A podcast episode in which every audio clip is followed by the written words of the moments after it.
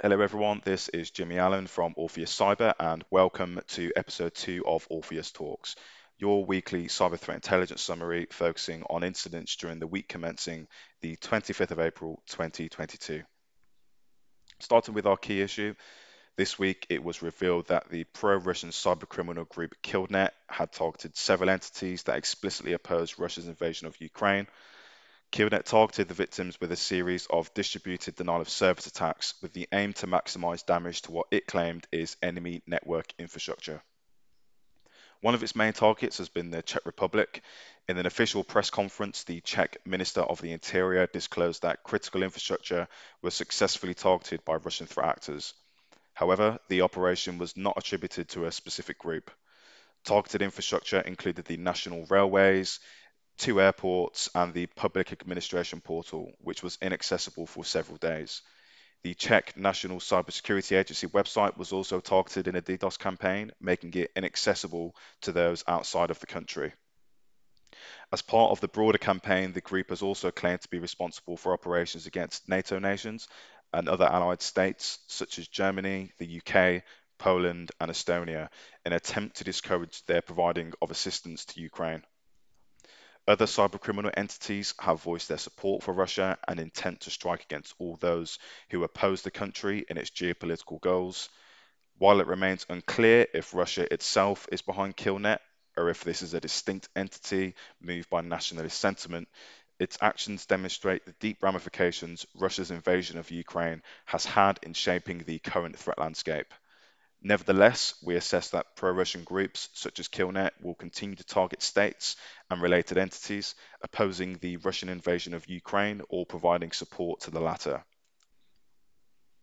Our second key update this week is the emergence of the Bumblebee loader. Since at least March 2022, the new Bumblebee loader has been delivered via phishing campaigns by multiple cybercriminal groups that previously deployed BazarLoader as a first stage implant. Operational telemetry from March 2022 suggests that the increase in Bumblebee use coincides closely with the leak of internal Conti ransomware chat logs, which included details pertaining to BazarLoader infrastructure and Conti's use of the tool, as well as a drop in the use of BazarLoader for delivering ransomware. As a result, it is highly likely that the Conti ransomware syndicate has worked with its subsidiary TrickBot to develop Bumblebee as a replacement for BazarLoader. Its use by multiple cybercriminal groups suggests Bumblebee, if not a direct replacement, is at least favored by groups that previously used BazarLoader due to it being harder to detect in comparison. We anticipate that the Bumblebee authors will continue to develop their malware to facilitate initial access and deliver second stage payloads such as ransomware. Our cybercriminal reporting this week has mostly highlighted the threats stemming from criminal entities specialized in data leak extortion and these groups' deliberate targeting of high profile organizations. Recently disclosed logs from Lapsus's Telegram chats have revealed the group's consistent targeting of T Mobile throughout March 2022, an operation that led to the theft of the company's source code. The group gained access to Atlas, T-Mobile's internal tool for managing customer accounts, which allowed them to change customer details and intercept test messages and authentication codes. However, the group pivoted towards stealing source code from T-Mobile, their established modus operandi, rather than exploit the Atlas access against other victims, unless they lost their foothold and potential access to the source code It's also reinforce Lapsus exploitation of and dependence on purchasing legitimate credentials for initial access brokers on the Russian market and the Genesis dark web marketplace.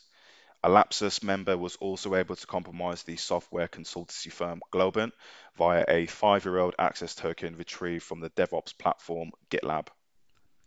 Lapsus courting of public attention via its Telegram channel, its brash style, relative disregard for operational security, and targeting of source code from high profile entities have all contributed to its public notoriety in its few months of operation.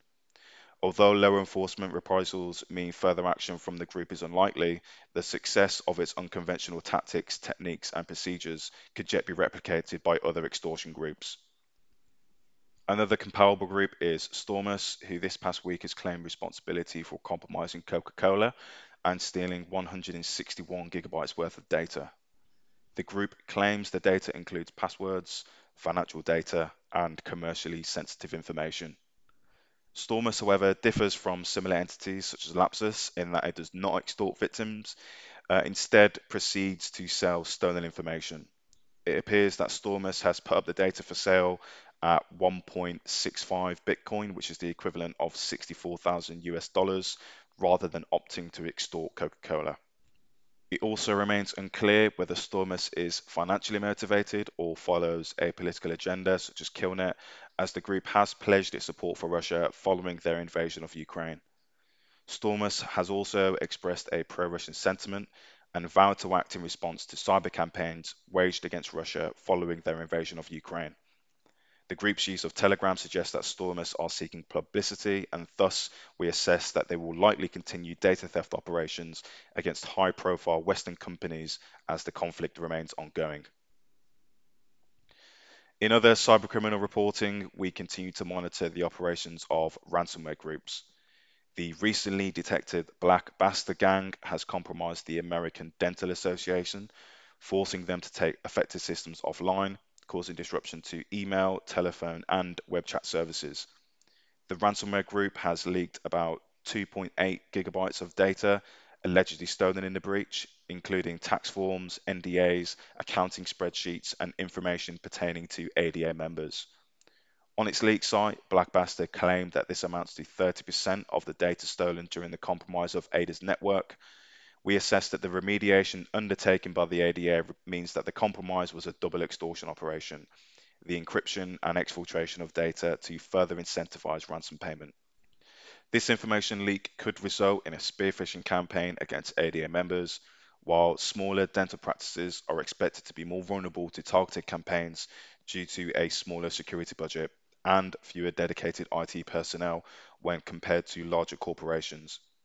This incident reiterates the attractiveness of the healthcare sector for extortionists. Additionally, we have continued tracking the evolution of Emotet. This week, the malware botnet has shifted to Windows shortcut files laden with malicious PowerShell commands to infect victims, a change likely dictated by Microsoft's anti-malware efforts. Last week, we observed Qakbot applying similar changes to their delivery mechanisms to circumvent Microsoft's new macros auto-block feature.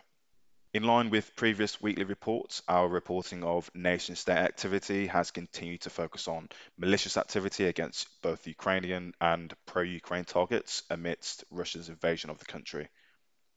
Ukraine's Computer Emergency Response Team, otherwise known as the CERT-UA, has warned of ongoing DDoS attacks targeting pro Ukrainian websites and the government web portal.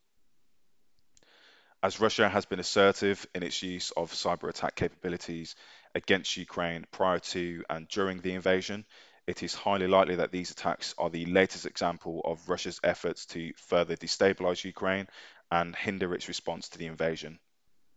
CERT-UA is collaborating closely with the National Bank of Ukraine to mitigate the DDoS operations, notifying targeted site owners of the DDoS attack and advising on how to detect and remove malicious code.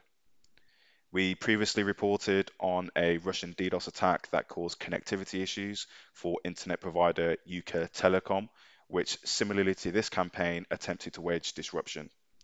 We assess that these operations, along with the deployment of wiper malware, are a hallmark of Russian destabilization attempts.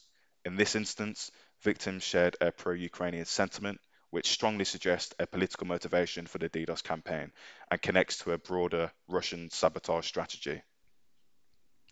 This week, we have also observed how Russia's invasion of Ukraine has led to a change of intelligence collection priorities. The Chinese cyber espionage group Mustang Panda, for instance, has been linked to an espionage campaign that targeted Russian officials in a city close to the Chinese border.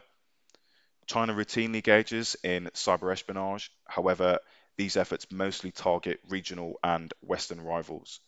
This shift to targeting Russian speakers reflects the changing intelligence collection requirements of the People's Republic of China. We assess this is likely due to Russia's ongoing invasion of Ukraine. The focus on a broader region The Chinese cyber espionage group Mustang Panda, for instance, has been linked to a cyber espionage campaign that targeted Russian officials in a city close to the Chinese border. While China routinely engages in cyber espionage, these efforts mostly target regional and Western rivals. This shift to targeting Russian speakers reflects the changing intelligence collection requirements of the People's Republic of China. Therefore, we assess this is likely due to Russia's ongoing invasion of Ukraine. The focus on a border region shared by China and Russia suggests the PRC is seeking to gather intelligence about Russia's geopolitical decision making and future intent. If you'd like to stay up to date with cyber threat intelligence incidents, you can subscribe to our weekly newsletter using the link in the description or via our website, orpheuscyber.com. Remember to follow us on Spotify and hit the notifications icon.